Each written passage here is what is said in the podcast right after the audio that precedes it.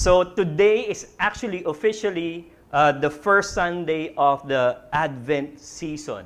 So if you grew up in the Catholic uh, tradition, you are familiar with this because Catholics will celebrate the the four Sundays leading to Christmas with uh, the lighting of candles. But um, I don't, I'm not sure if many of you uh, are familiar, but the Advent celebration did not originally come from, it was not an invention of the Catholics, okay? So, and it was not in celebration of Christmas. It's not in celebration of Christmas. Uh, there's actually uh, very little historical roots of the Advent, but uh, you can trace its roots from about fourth Uh, century, about four hundred A D, um, and people are celebrating the Advent. You know when? You know when? Easter. So Easter, people are celebrating the Advent because they are look because they are celebrating one the the resurrection of Jesus Christ, and they are looking forward to anticipating His return. And that's the that's the meaning of the Advent. Adventus in Latin, and uh, in Greek, sino nakakaalam? Ang, ang weird eh, kasi sa Tagalog, ibang ibig sabihin niya.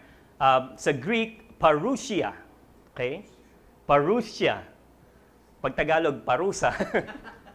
Which is a totally different, uh, to, totally different thing.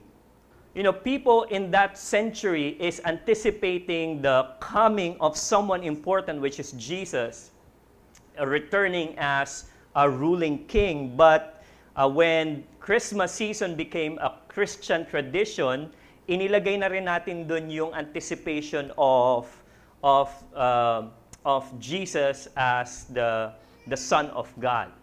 Now we celebrate the first Advent, which is the birth of Jesus Christ. And then the second Advent, which is now anticipating His return. So today, it's a good tradition that many Christian churches are doing. So, you know, many evangelical churches are moving away from this seemingly Catholic tradition. But let me tell you, it's a it's a good tradition to, to do, uh, to celebrate maybe in a, in a church or in a family. In fact, if you go to uh, our ministry center, Uh, today, we we already have an Advent wreath, and you can research what that means. So, you know, it helps us focus uh, with anticipation on the, the coming King. So, especially now that we can easily be distracted by the busyness of the season, uh, or we can, you know, we can be stressed out with uh, Christmas shopping, Uh, traffic, reunions, uh, and everything else. And and many people are saying, uh, you know, are moving away from that feeling of, I don't want this Christmas season anymore. It's just giving me so much stress. I'd rather be uh, away from, from all of it. Uh, so that's what we are going to study today. And, and Mary is obviously uh, one key character uh, who experienced the first Advent. So we will look into that Uh, this afternoon and see what the Lord is uh, teaching us. So here's one question. If the Advent is about, um, you know, celebrating and anticipating the, the coming King or the birth of Jesus on the first Advent, what can we learn from this story as we look at it through the eyes of Mary? All right? So for this, we need to uh, study the Gospel of Luke. And we will look at uh, chapter one. So if you have your Bibles with you, just uh, turn with me to Luke chapter one.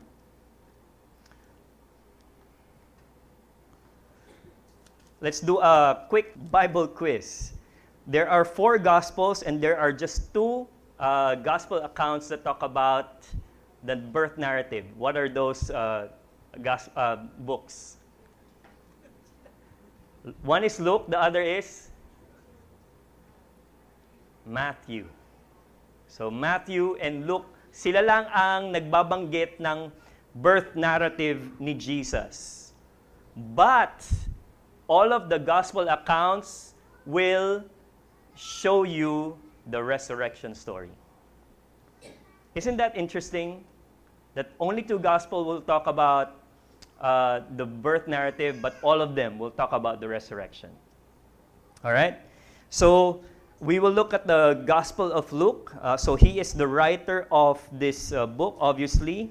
And, uh, you know, if you were here last Sunday, uh, we concluded the, the book of Colossians. And one of the names I mentioned in chapter four is actually Luke. So he's been part of the early Christian, early Christians at that time. And what he was doing, if you look at the first few verses of Luke chapter one, what he is doing is just uh, recording in detailed, orderly account what happened in the time of Jesus. So he is the most detailed uh, writer of the Gospels. And he is basing uh, the things that he wrote. He's a medical doctor. So his emphasis is really to be accurate. He interviewed a lot of people. And perhaps one of them, one of the people he interviewed, could probably be Mary. He probably interviewed Mary, the mother of Jesus. So let's read Luke chapter one. And I will just read uh, a portion of it. Uh, In verse forty-six to fifty-six. Luke chapter one, verse forty-six to fifty-six. And I'm reading from uh, the E S V. Let me read. And Mary said, "My soul magnifies the Lord, and my spirit rejoices in God my Savior. For he has looked on the humble estate of his servant. For behold, from now on, all generation will call me blessed. For he who, for he who is mighty has done great things for me, and holy is his name. And his mercy is for those who fear him from generation to generation. He has shown strength with his arm. He has scattered the proud in the thoughts of their hearts. He has brought down the mighty from their thrones and exalted those of humble estate. He has filled the hungry with good things, and the rich he has sent away empty. He has helped his servant Israel in remembrance of his mercy, as he spoke to our fathers, to Abraham, and to his offspring forever. And Mary remained with her about three months and returned to her home." This is the word of the Lord. Let's just pause and ask the Lord's help today. Father, we thank you and praise you that we have such a privilege to not just celebrate uh, a season of Advent, but to remember and to, to see what transpired and to hear your voice.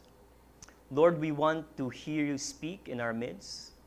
And so what we ask, Lord God, is that you will open our ears, open our minds, and open our hearts. Remove all distraction that may cause us to wander.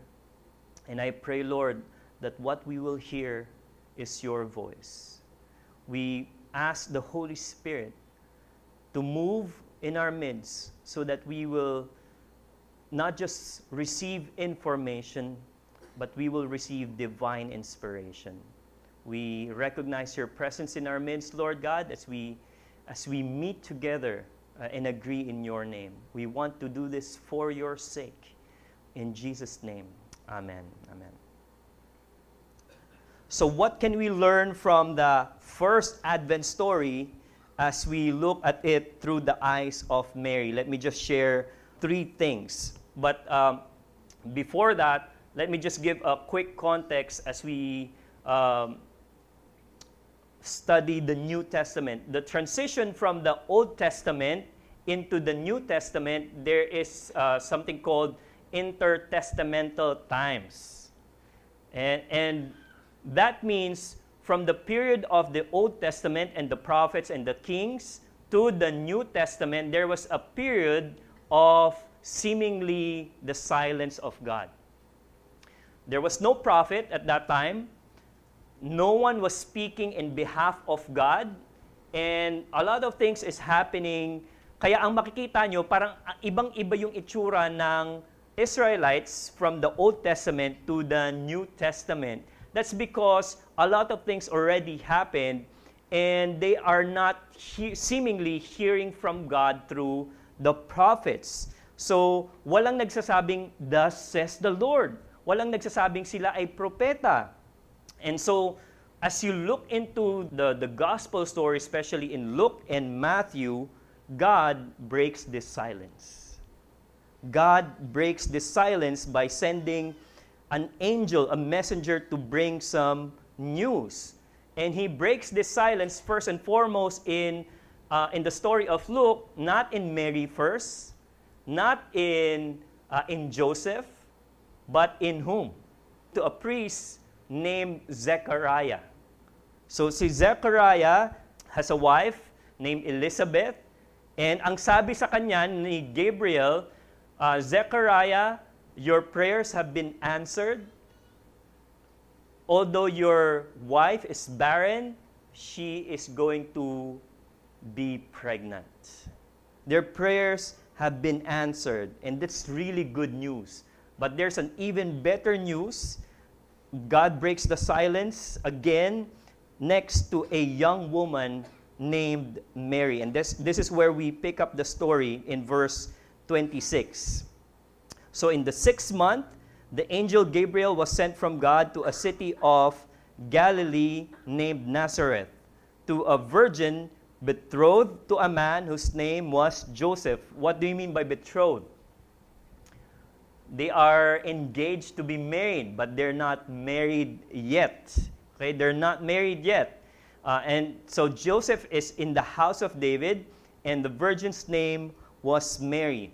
So keep in mind, this is no, this is Luke uh, just setting the story. You know what he is saying here. There is a person, a character named Mary and Joseph, and they were not really famous people in their community. Okay, they are not. You know, they don't have many followers. They don't have an Instagram account. Uh, people are not expecting, when are you getting married? People are not just saying, you know, this is going to be the wedding of the season. It's not like that.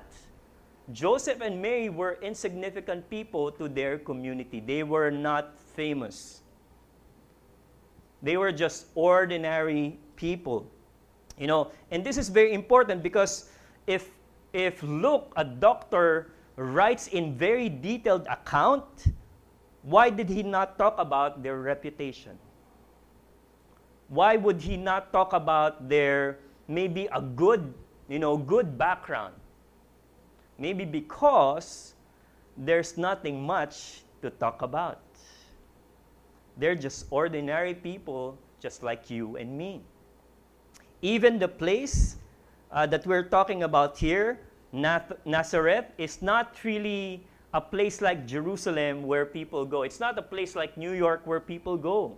In fact, you know, when when Philip uh, approached his friend Nathaniel, said, "Hey, we found the Messiah. We we met the Messiah." Alam niyo ang response ni Nathaniel? Sabi niya, "Is there anything good that can come out of Nazareth?" Ganon ang reputation ng place na yon. You know, just think about a place that you will say that. Don't mention it out loud. Just think about a place. Is there any good that can come out of blank? Don't mention. I will not mention on record. Just think about that. That's where Jesus. That's where Joseph and Mary comes from. Insignificant. Not famous. And yet from this insignificant place, from this, you know, insignificant characters, we learn one important lesson. That just like Mary, we receive the Lord's undeserved favor. We receive the Lord's undeserved favor. Verse twenty-eight says, "And he came to her," this is the, the angel, "and said, 'Greetings, O favored one, the Lord is with you.'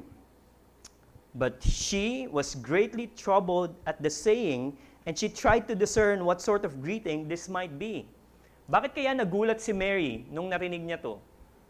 Because, you know, for about hundreds of years, they are not you know, they haven't been experiencing this. They haven't been experiencing divine visitation. So na-surprise sila, anong klaseng greeting ito? And the angel said to her, "Do not be afraid, Mary, for you have found favor with God." Question, is there any indication that Mary deserved this favor? Is there any indication? Is there anything in this story so far that would explain why God would choose Mary to bear the Son of God? How about, you know, any references in, in the New Testament, any references at all about the life of Mary that will say, that will tell us, yes, maybe this is the reason why God chose her? Anything at all?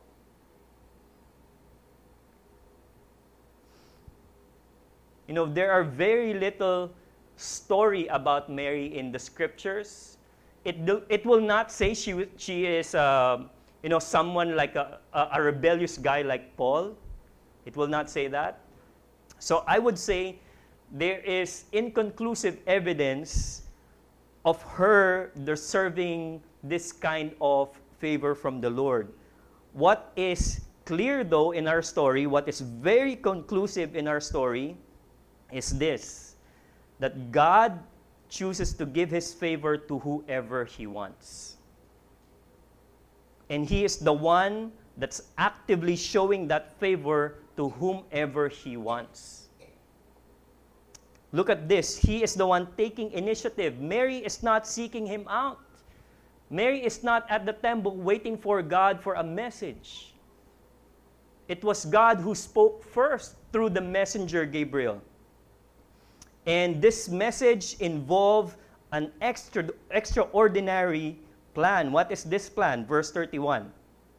"And behold, you will conceive in your womb and bear a son, and you shall call his name Jesus." Keep that in mind. That will come up later on. "He will be great and will be called the Son of the Most High, and the Lord God will give him the throne of his father David, and he will reign over the house of Jacob forever, and of his kingdom there will be no end." Verse thirty-four says, this is not on the PowerPoint. Ito yung response ni Mary. Paano mangyayari yun? How can that be? I haven't had any sexual relations with a man. So from the human perspective, you know, Mary is saying that is impossible. That is impossible. And so if this is an extraordinary plan, it requires extraordinary power. How will that happen? Verse thirty-five. "The angel answered her, 'The Holy Spirit will come upon you, and the power of the Most High will overshadow you.'" This is a language similar to the creation story. "Therefore, the child to be born will be called Holy, the Son of God." But wait, there's more. May bonus pa. I want you, and I'm putting words in this story, this is what I'm telling you, this is the plan, and this is the power behind that plan. So for you to realize that this is real, I want you to see it in your own eyes with your relative Elizabeth. "Behold, your relative Elizabeth," kahit na matanda na siya, kahit na past na siya doon sa pregnancy stage, she will conceive a son. She will conceive a son. And this is the six months, six months pregnant na siya. "With her who was called barren," here's a here's a something that we will should always quote, "for nothing will be impossible with God." Brothers and sisters, just like Mary, we are passive recipients of God's favor. We are passive recipients of God's favor, and God is the one doing the work. Pero pastor, baka naman merong, you know, merong exceptional virtue si Mary, kaya pinili siya ni God to conceive the Son of God. What do you think? Baka naman meron siyang something. Di ba? There's a movie called There's Something About Mary. Maybe there's something about Mary that would cause God to pick her from the crowd of women. You know, the Bible calls Mary blessed, so I will call her blessed. She was given the privilege to bear the Son of God, and she, I, I will give respect to her for that. But I will not give her a, a position or a role that's beyond what the Scripture actually prescribes. Maybe there's something in her that qualifies her for this role. What do you think? Is there any qualification in Mary that would cause her to be a recipient of God's favor?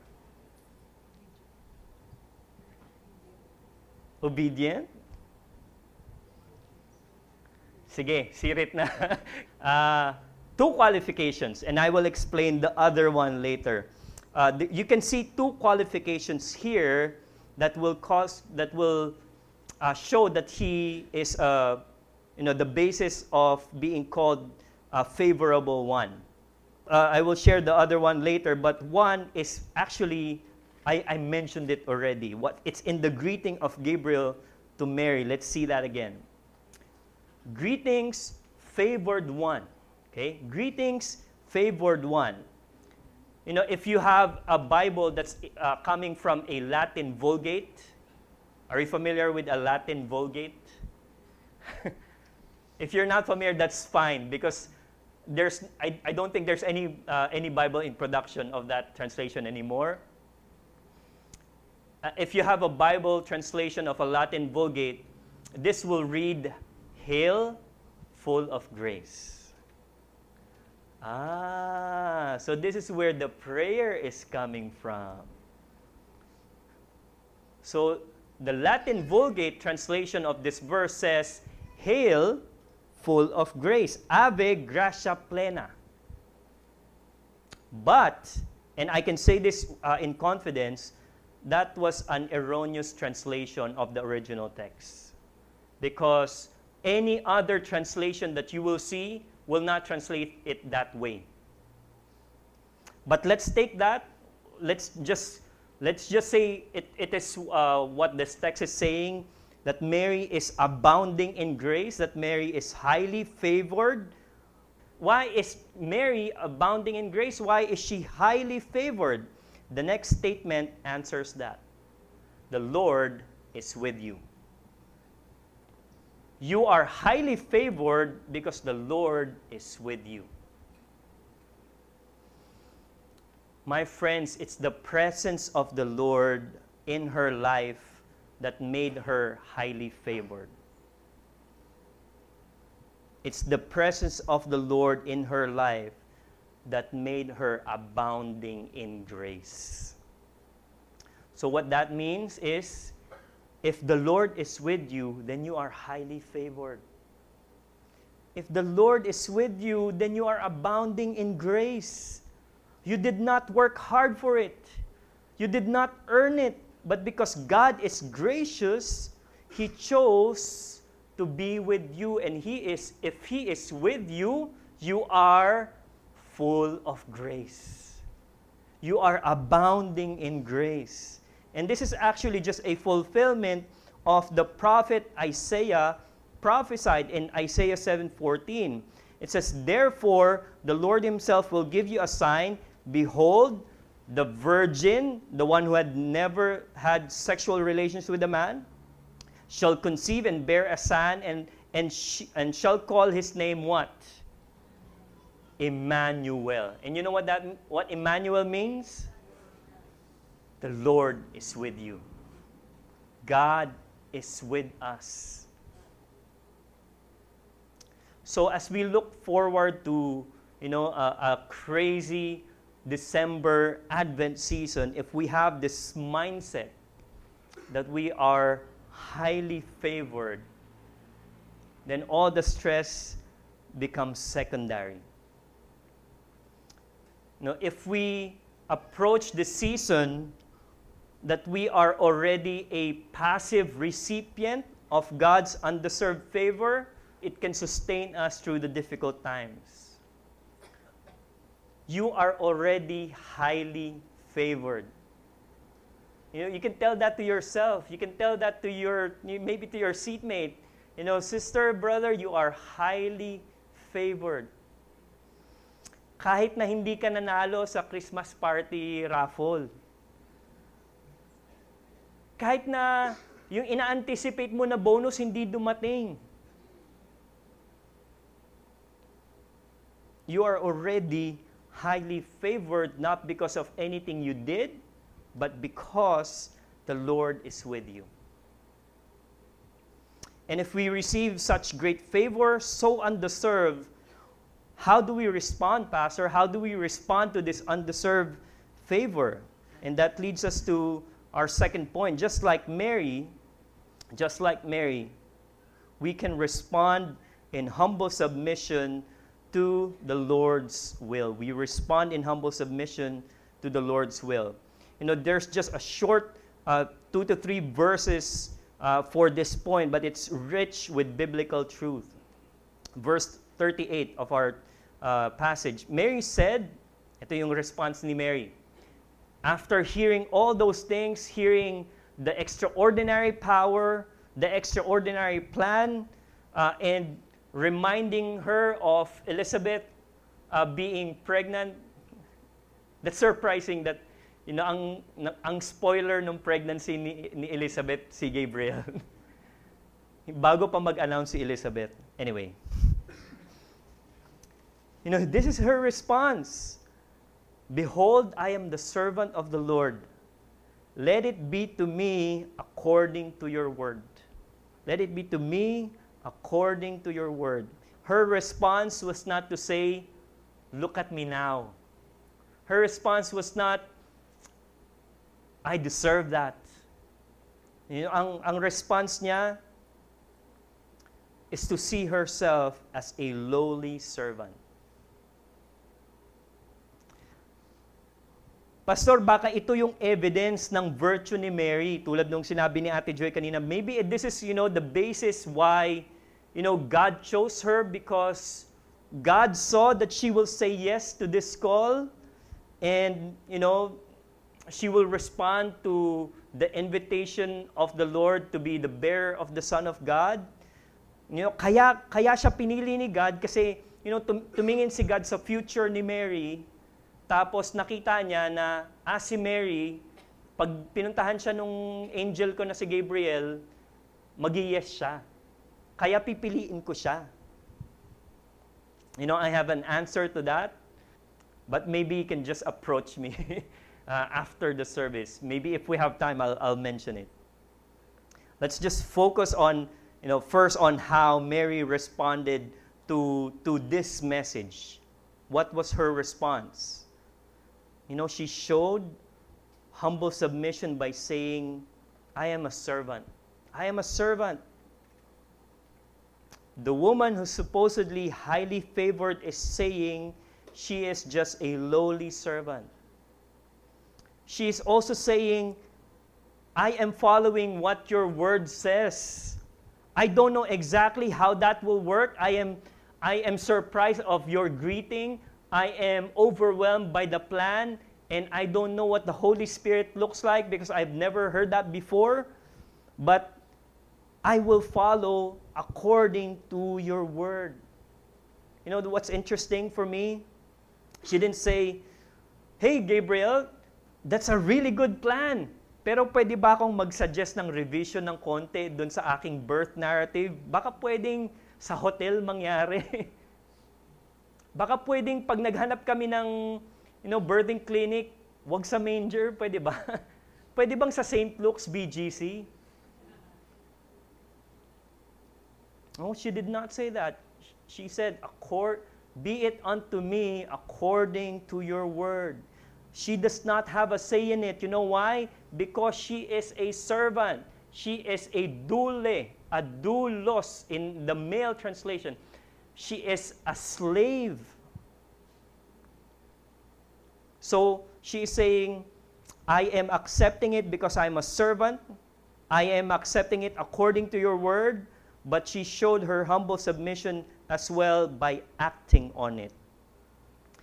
Verse thirty-nine and, and forty. In those days, anong ginawa niya? After hearing those things and saying, uh, be it unto me according to your word, Mary arose and went how? Paano siya umalis?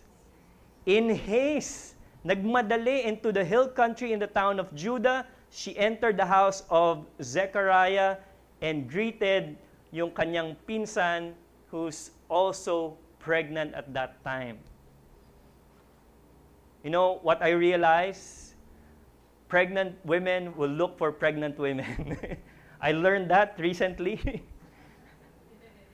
Pregnant women will look for pregnant women. So maybe Mary is excited to, to, to go to Elizabeth because she heard she's pregnant, and I will tell her, uh, I'm pregnant as well, and we'll compare notes, and we'll go together, and we'll, we'll just, you know, celebrate together, and yeah. But she is just acting on what she received. And I mentioned this uh, one time before, and I mentioned this to some of the college students in S L P. I, I want you to remember this phrase. The receiving is passive. The response is active. Okay? The receiving is passive, meaning you don't do anything about it. But the response is active. You will do something when you receive a great news. Let me give a an anecdote. Here's a interesting anecdote about uh, about praying for rain. Uh, sabi nung anecdote, once all villagers decided to pray for rain. On the day of prayer, all the people gathered, but only one boy came with an umbrella. If you really believe with what you hear and say, your response will show it. Your response will show it. Passive recipient, active response. Let me just address two issues regarding, you know, that will come out of this, uh, this conversation. One is our, you know, our Filipino culture of bahala na. So we have this, sometimes we have this prayer or just a statement, bahala na si Lord, bahala si Batman, yan ganyan. So sometimes we say, Lord, ikaw na po ang bahala. And so we look at the statement of Mary when she said, I am your servant, be it unto me according to your word. And we interpret it in our Filipino mind that she is saying, Lord, bahala ka na. Let me tell you, that's not what she is saying. That's not what she is saying. What she is saying is, Gabriel, I believe what you are saying is good news, and I want it to be done according to what you say, even if it doesn't make sense to me, even if it means bad news to me. You know why? Because if everybody learns that she is pregnant, and she's not married yet,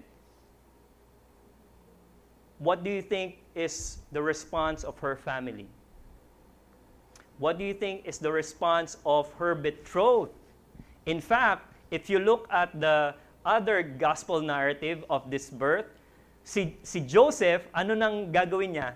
Iiwan niya na eh. Iiwan na, pinigilan lang ni Gabriel. So, Mary is not saying, Lord, bahala ka na. She is saying, you know, I believe it according to your word, even if it means bad news to me, even if it means physical harm, emotional shame, even if it means it will be difficult for me. It also, she is also saying, you know, I am not just, I am not just surrendering passively, I am acting on what you said. I am following according to your word. So, I just hope we uh, take a step back from making those statements. Instead of saying, Lord, bahala ka na, we say, be it unto me according to your word, because I am your servant. Here's another issue. Uh, maybe a slightly difficult one for, for many of us. It's the doctrine of election. You know, some people have said that those who are in the Reformed doctrine, like us, are somewhat proud, uh, bordering on, you, you know, on being arrogant when it comes to the doctrine of uh, predestination and, and election. Stay with me. Don't sleep on me on this. I'll just make it very quick. You know, it's just talking about that the doctrine about people. There are people who are ch- uh, chosen unto to salvation. Let me clarify. Let me clarify. Whether you're an Ar- Arminian or Calvinist, you can just write that down if you don't know what that means, and just research. Whether you're an Arminian or Calvinist, those two groups believe in the doctrine of election. Okay? But the difference lies in two things. Who does the choosing, and what's the basis of that choosing? Okay? So we as Reformed Calvinists, we we believe and claim that the one who is doing the choosing is the sovereign God himself. He is solely uh, the one who is doing the choosing, and he, whomever he calls unto salvation is without any external influence. And his basis to call people into salvation, to call people into, into judgment, is according to his divine nature and nothing else. That's where we understand the doctrine of unconditional election. That it is without any condition at all on our end that the Lord calls people unto salvation. Here's the, you know, here's the, I, I want you to, to hear and understand. If You know, the doctrine of unconditional election is about God doing the choosing, and the basis is not in me, the basis is not my goodness, then there's no reason at all, my friends, for us to be proud or arrogant about it. We cannot say, I am elect, you are not. You know, I am glad that more and more people are drawn to, you know, the Reformed doctrine. And then they are understanding uh, what it teaches. But I feel bad when when they project a, a certain arrogance because they feel like they discovered that they are elect. That's dangerous, my friends. And and that's where we learn from the story of Mary. You know, we need to follow her example despite being elect, despite being highly favored, despite being called Blessed One. She humbled her, herself to the Lord and said, be it unto me according to your word. So let me challenge you today, brothers and sisters, to respond the same way that Mary did, to respond to the Lord in the Lord's will, in humble submission. Here's the thing, according to His Word. Kasi, how can we humbly submit to the Lord if we do not know His Word? So I hope that we will familiarize ourselves with God's Word. I hope that we will not just pick and choose, you know, the the the stories or the, the Bible passages we like and neglect the things that we do not understand. If there are things in the Bible that you do not understand, that's where, you know, the, the community comes in. That's where you know, asking questions with more mature Christians comes in. You know what that means? It you cannot say, I can do all things through Christ who strengthens me, then do whatever that gives you pleasure. Be it unto me according to your word, because I am your lowly servant. That's the best response to receiving God's favor. Lastly, because we receive God's favor and we respond in humble submission, just like Mary, we rejoice in the Lord's works and wonders. You know, which is in a way also a type of responding to the Lord. So we see this uh, in Mary, but even before Mary rejoiced, there are actually two other characters. Meron ng dalawang character pa bago mag-rejoice si Mary. There are already two characters that's already rejoicing. Sino yun? Si Elizabeth and the baby. Verse forty-one, when Elizabeth heard the greeting of Mary, the baby, anong ginawa ng baby? Leaped in her womb. Ano kaya itsura nun? Ano kaya itsura nun kung may ultrasound nung time na yun? It did not say the baby kicked. The baby leaped in her womb. And Elizabeth was filled with the Holy Spirit, and she exclaimed with a loud cry. It was a loud cry. Blessed are you among women, and blessed is the fruit of your womb. Listen to what Elizabeth is saying, because as being filled by the Spirit, she is just reiterating what Gabriel said. Diba? That she is rejoicing because she is in the presence of someone that's highly favored because the Lord is with her. And she is, you know, she's just recalling and affirming what God has said and what God has done. And here's an important phrase here. Elizabeth, when he exclaimed all these things, was filled with the Holy Spirit. Was filled with the Holy Spirit. You know, this is very, uh, very unique in, in, in the gospel of in the gospel narratives that, you know, Luke will mention that, and that is consistent with also in the book of Acts. That Elizabeth is not just proclaiming something new. Elizabeth is not just proclaiming something that is from on, only from her heart. She is being motivated by the Holy Spirit.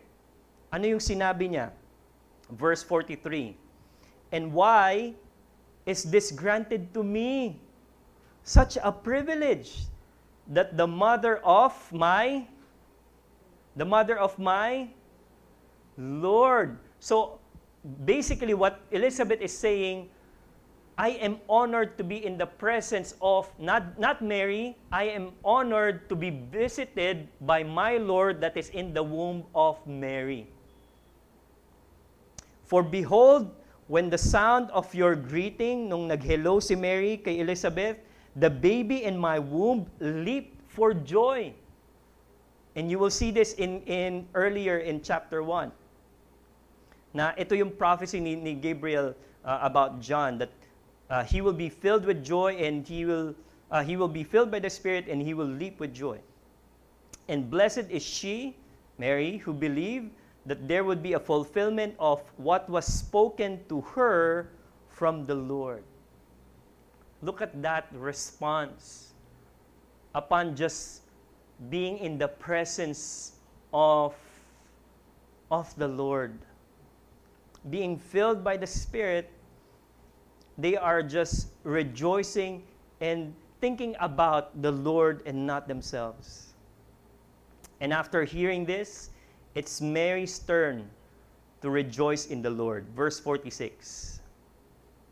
And Mary said, this is what she said, my soul magnifies the Lord. My soul magnifies the Lord. So this whole passage, verse forty-six to fifty-six, is what we call the Magnificat, right? For some of you who grew up in a Christian, uh, in a Catholic home, uh, this is called the Magnificat. Bakit siya tinawag na Magnificat? Ano, ano yung root word? Magnify. What does magnify do? You make something bigger, right? So, when you magnify something, you use an instrument. You actually, you actually use two different instruments. You use either a microscope or a telescope.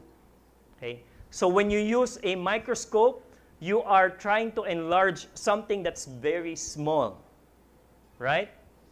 If you are going to magnify, if you're going to use a telescope, you are bringing closer something that's very big, and you want, because it's very far, you want it to be closer, and you're using a telescope. You want to see it closer because you cannot see it because it's very far.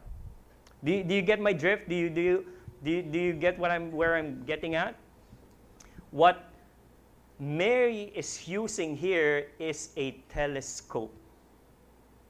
She is magnifying, making, making the, the story about God closer and closer to her life because it's so big.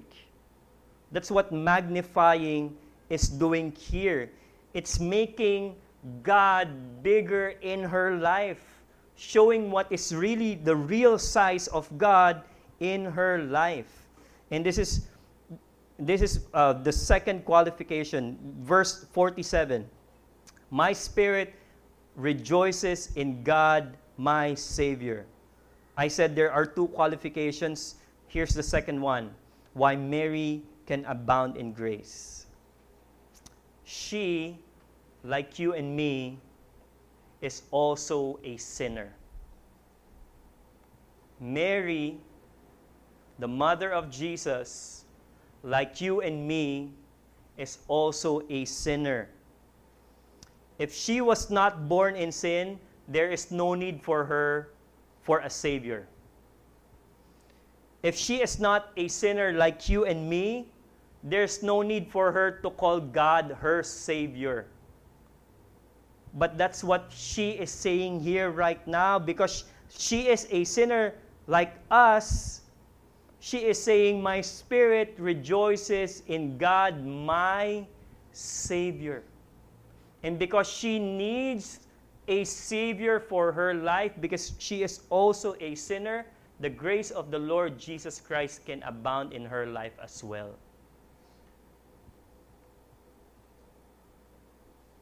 And it can abound in our life, even today. So why do we rejoice? We rejoice because the Lord is concerned about His covenant people. We rejoice because the Lord is concerned with individuals, in communities, and even in the next generation. Verse forty-eight says, Mary says, you know, the Lord my Savior and my God has looked on the humble estate of His servant. For behold, from now on, all generation will call me blessed. His mercy is for those who fear Him from generation to generation. He spoke to our fathers, to Abraham, and to his offspring forever. And we rejoice because also the Lord is concerned about His glory. And, and glory is just my, you know, summary of God's holiness, power, might, and justice. And because He is mighty, because He is merciful, because He is holy, He is able to right what was wrong. He will do what's right for the humble. He will do what's right for the hungry, for the helpless. And for that, we have every reason to rejoice. How many of you have seen the S E A Games opening? You've seen it? I've seen clips of it. What was your response? Hashtag proud Pinoy. Nakaka-proud. Isa pang nakita ko, goosebumps daw. Uh, I saw the, uh, I didn't see it coming. I saw someone running towards the, the cauldron, and he turns around. It was Manny Pacquiao. I was like, yeah! And then he gives the torch to another guy. It feels like, wow, he's just giving the, the torch to the next generation. It was like, it was a goosebumps moment for me. Do you remember how people were responding a few weeks ago? Do you know what kind of news were, you know, uh, were being uh, spread out?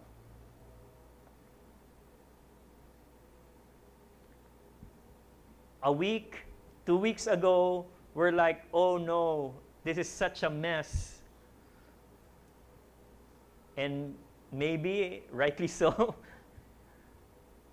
But that moment, just everyone just rejoicing.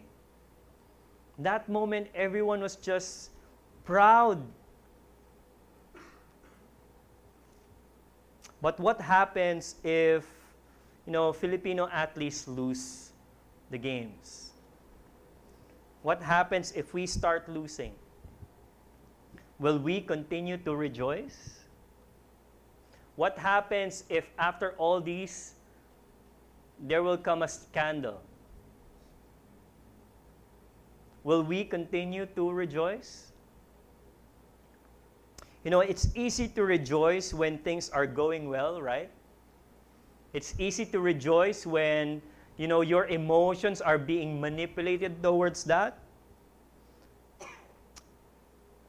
But it's getting more and more difficult to rejoice when things are not going your way. Don't you agree? It's more and more difficult to rejoice when things are not going your way.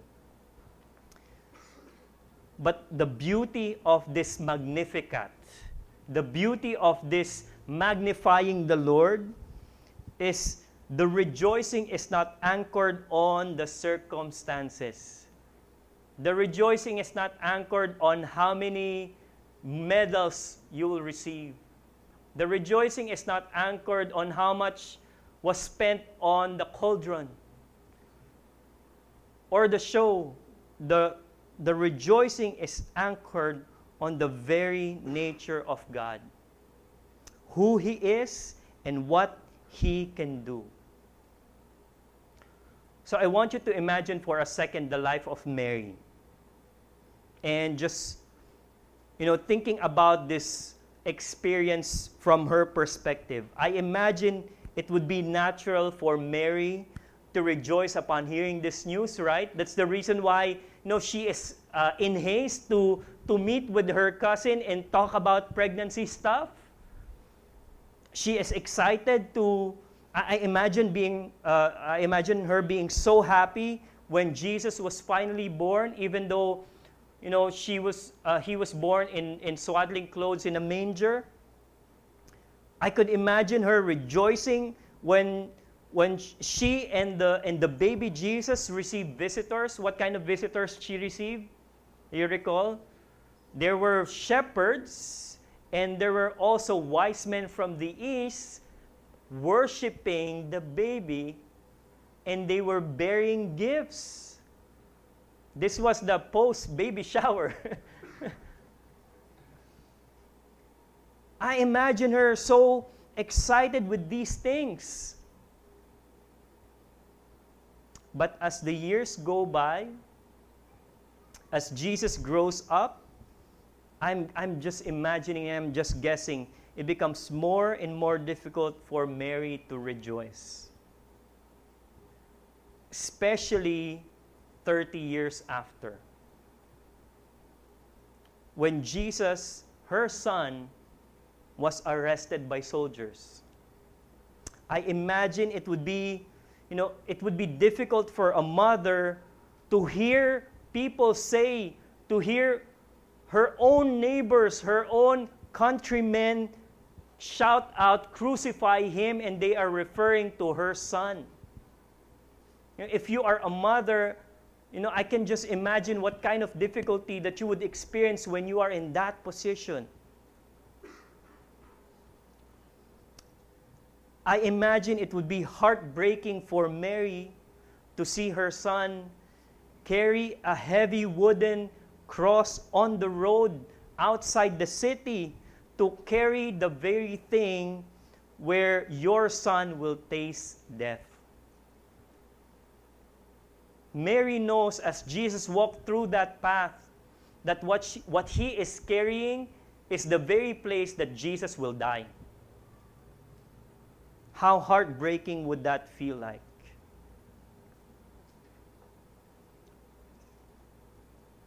Mary witnessed his son being beaten, scarred, bloodied with a crown of thorns.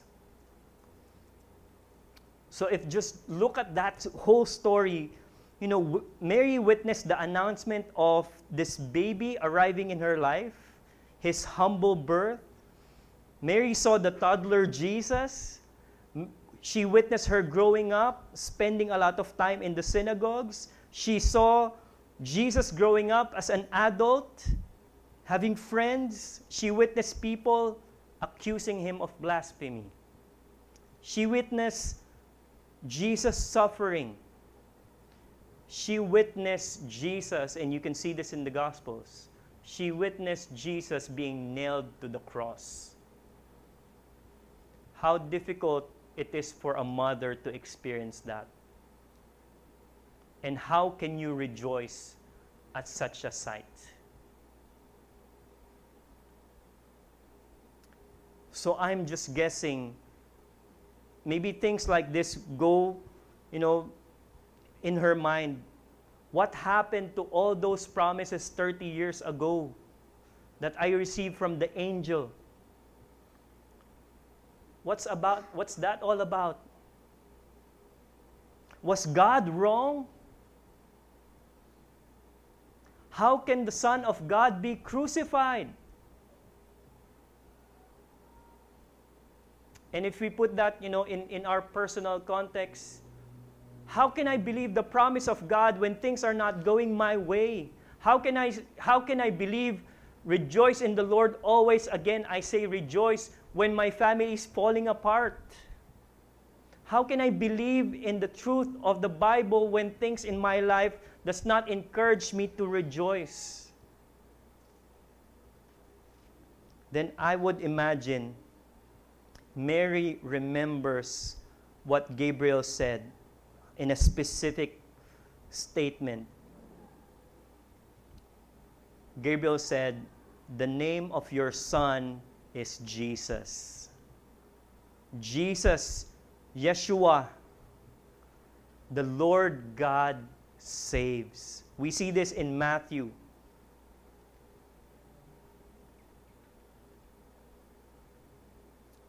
Then she realized that this very moment, what the angel is saying all along, what angel Gabriel said thirty years ago is being realized in front of her at the cross.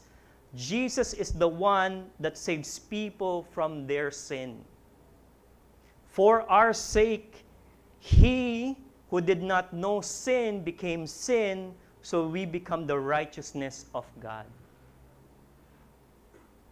At that moment, everything became clear for Mary and realized, this is what the angel said to me thirty years ago. This is what it means for my son to be called Jesus, because he will save people from their sin. So Mary, I would imagine, looks up at the cross and sees not her son. What she sees is her Savior. She looks at this person and she sees Yeshua. Our God saves. And I would imagine on the resurrection of Jesus and ascension, I would imagine Mary is there G- looking up to Jesus, and, you know, she is not seeing again her son. She sees her King was victorious over sin and death, and will rule forever. And then again, the message of Gabriel will ring true, that he will reign forever, that his throne, his rule will never end, because this Jesus will never taste death anymore. So Mary experienced the first Advent, and what an experience that was. I, I can just imagine, you know, the whole thing happening. In her rejoicing, in her Magnificat, she said, "From now on, all generations will call me blessed." And that's what we're doing today. We are, you know, we are remembering her story. We are saying, you know, Mary, what a privilege, what a blessed time to, to have that kind of experience. And we look into her story and we are encouraged that we too can experience undeserved favor from the Lord. Let me just give some practical applications for us today. If you're a parent, if you're a parent of children, and you're anticipating this Christmas season, just thinking about Advent, let me suggest, instead of, you know, uh, starting a pile of, of gifts, teach your children about the Advent. Now, teach your children about lighting Advent candles, so they will anticipate not gifts for their own, but they are anticipating the arrival of their King. So every Sunday night, or maybe over the weekend, uh, do an Advent wreath. Uh, if you if you don't know what that looks like, you can uh, come up our ministry center. Uh, we we did um, a good uh, preparation there. And teach your children about, you know, anticipating the coming King. For those who are not Christians, if you're here and you're You're not a Christian, you, you don't consider yourself a follower of Jesus, you, you may be religious, but you don't really necessarily consider yourself a Christian. I hope the story of Mary will point you to not just her virtue, but to her need for a Savior. Just like you and me, we need a Savior. And just like Mary, I hope that you will call on Jesus as your Savior. And for all of us, I hope that we will have a healthy anticipation of Christmas. You know, you know, anticipating December twenty-fifth or the end of the year can sometimes be not healthy, literally, and emotionally, and even physically, uh, and uh, uh, spiritually. I hope that as we You know, learn about, again, relearning about the Advent, that we will be encouraged to anticipate, you know, the first Advent. And let me end with this. And this is the reason why I would totally believe that you are highly favored. John one, verse fourteen and sixteen says, "And the Word became flesh and lived among us," Emmanuel, tabernacled among us. "We have seen His glory, glory as of the only Son from the Father," an indescription kay Jesus. Ito yung correct translation, that Jesus is the one that's full of grace and truth. Verse sixteen, "From His fullness, we all receive favor upon favor upon undeserved favor." Jesus, my friends, is the reason why you and me are highly favored. So today, since it's the first Sunday, we celebrate the Lord's Supper, and this is the perfect opportunity for us to remember and rejoice in the first Advent, but also look forward and patiently for the second Advent. So as we celebrate the Lord's Supper every first Sunday of the month, just remember we are one Sunday closer to the second Advent. Do you, do you think about that? As we meet together Sunday after Sunday, we are a week closer to Christ's return. And the communion helps us remember that Jesus gives us this gracious invitation to feast on the Passover lamb. That partaking of the elements is a humble submission to His will. And that celebrating it regularly is our means to rejoice and proclaim the Lord's death until He comes. So as a response, I'd like for us to, to celebrate the Lord's Supper together. So may I request our elders to serve our congregation in the distribution of the elements. I'd like to invite everyone, if you're able, to please rise. And the Lord's Supper is a command from Jesus for us to follow, to remember His sacrifice. So I invite you, if you, if you are a follower of Jesus, that you will celebrate with us in this communion. First Corinthians eleven says, "For I received from the Lord what I also delivered to you, that the Lord Jesus, on the night He was betrayed, He took bread, and when He had given thanks, He broke it and said, 'This is my body, which is for you. Do this in remembrance of me.'" Brothers and sisters, take, eat, remember, and believe that the body of Jesus was broken for the complete forgiveness of our sin. Let us all partake of the bread.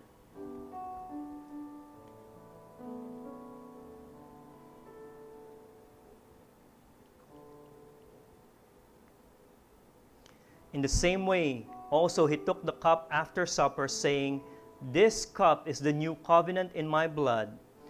Do this as often as you drink it in remembrance of me. For as often as you eat this bread and drink the cup, you proclaim the Lord's death until He comes." Brothers and sisters, take, drink, remember, and believe that the blood of Jesus was poured out for the complete forgiveness of our sin. Let's all drink from the cup.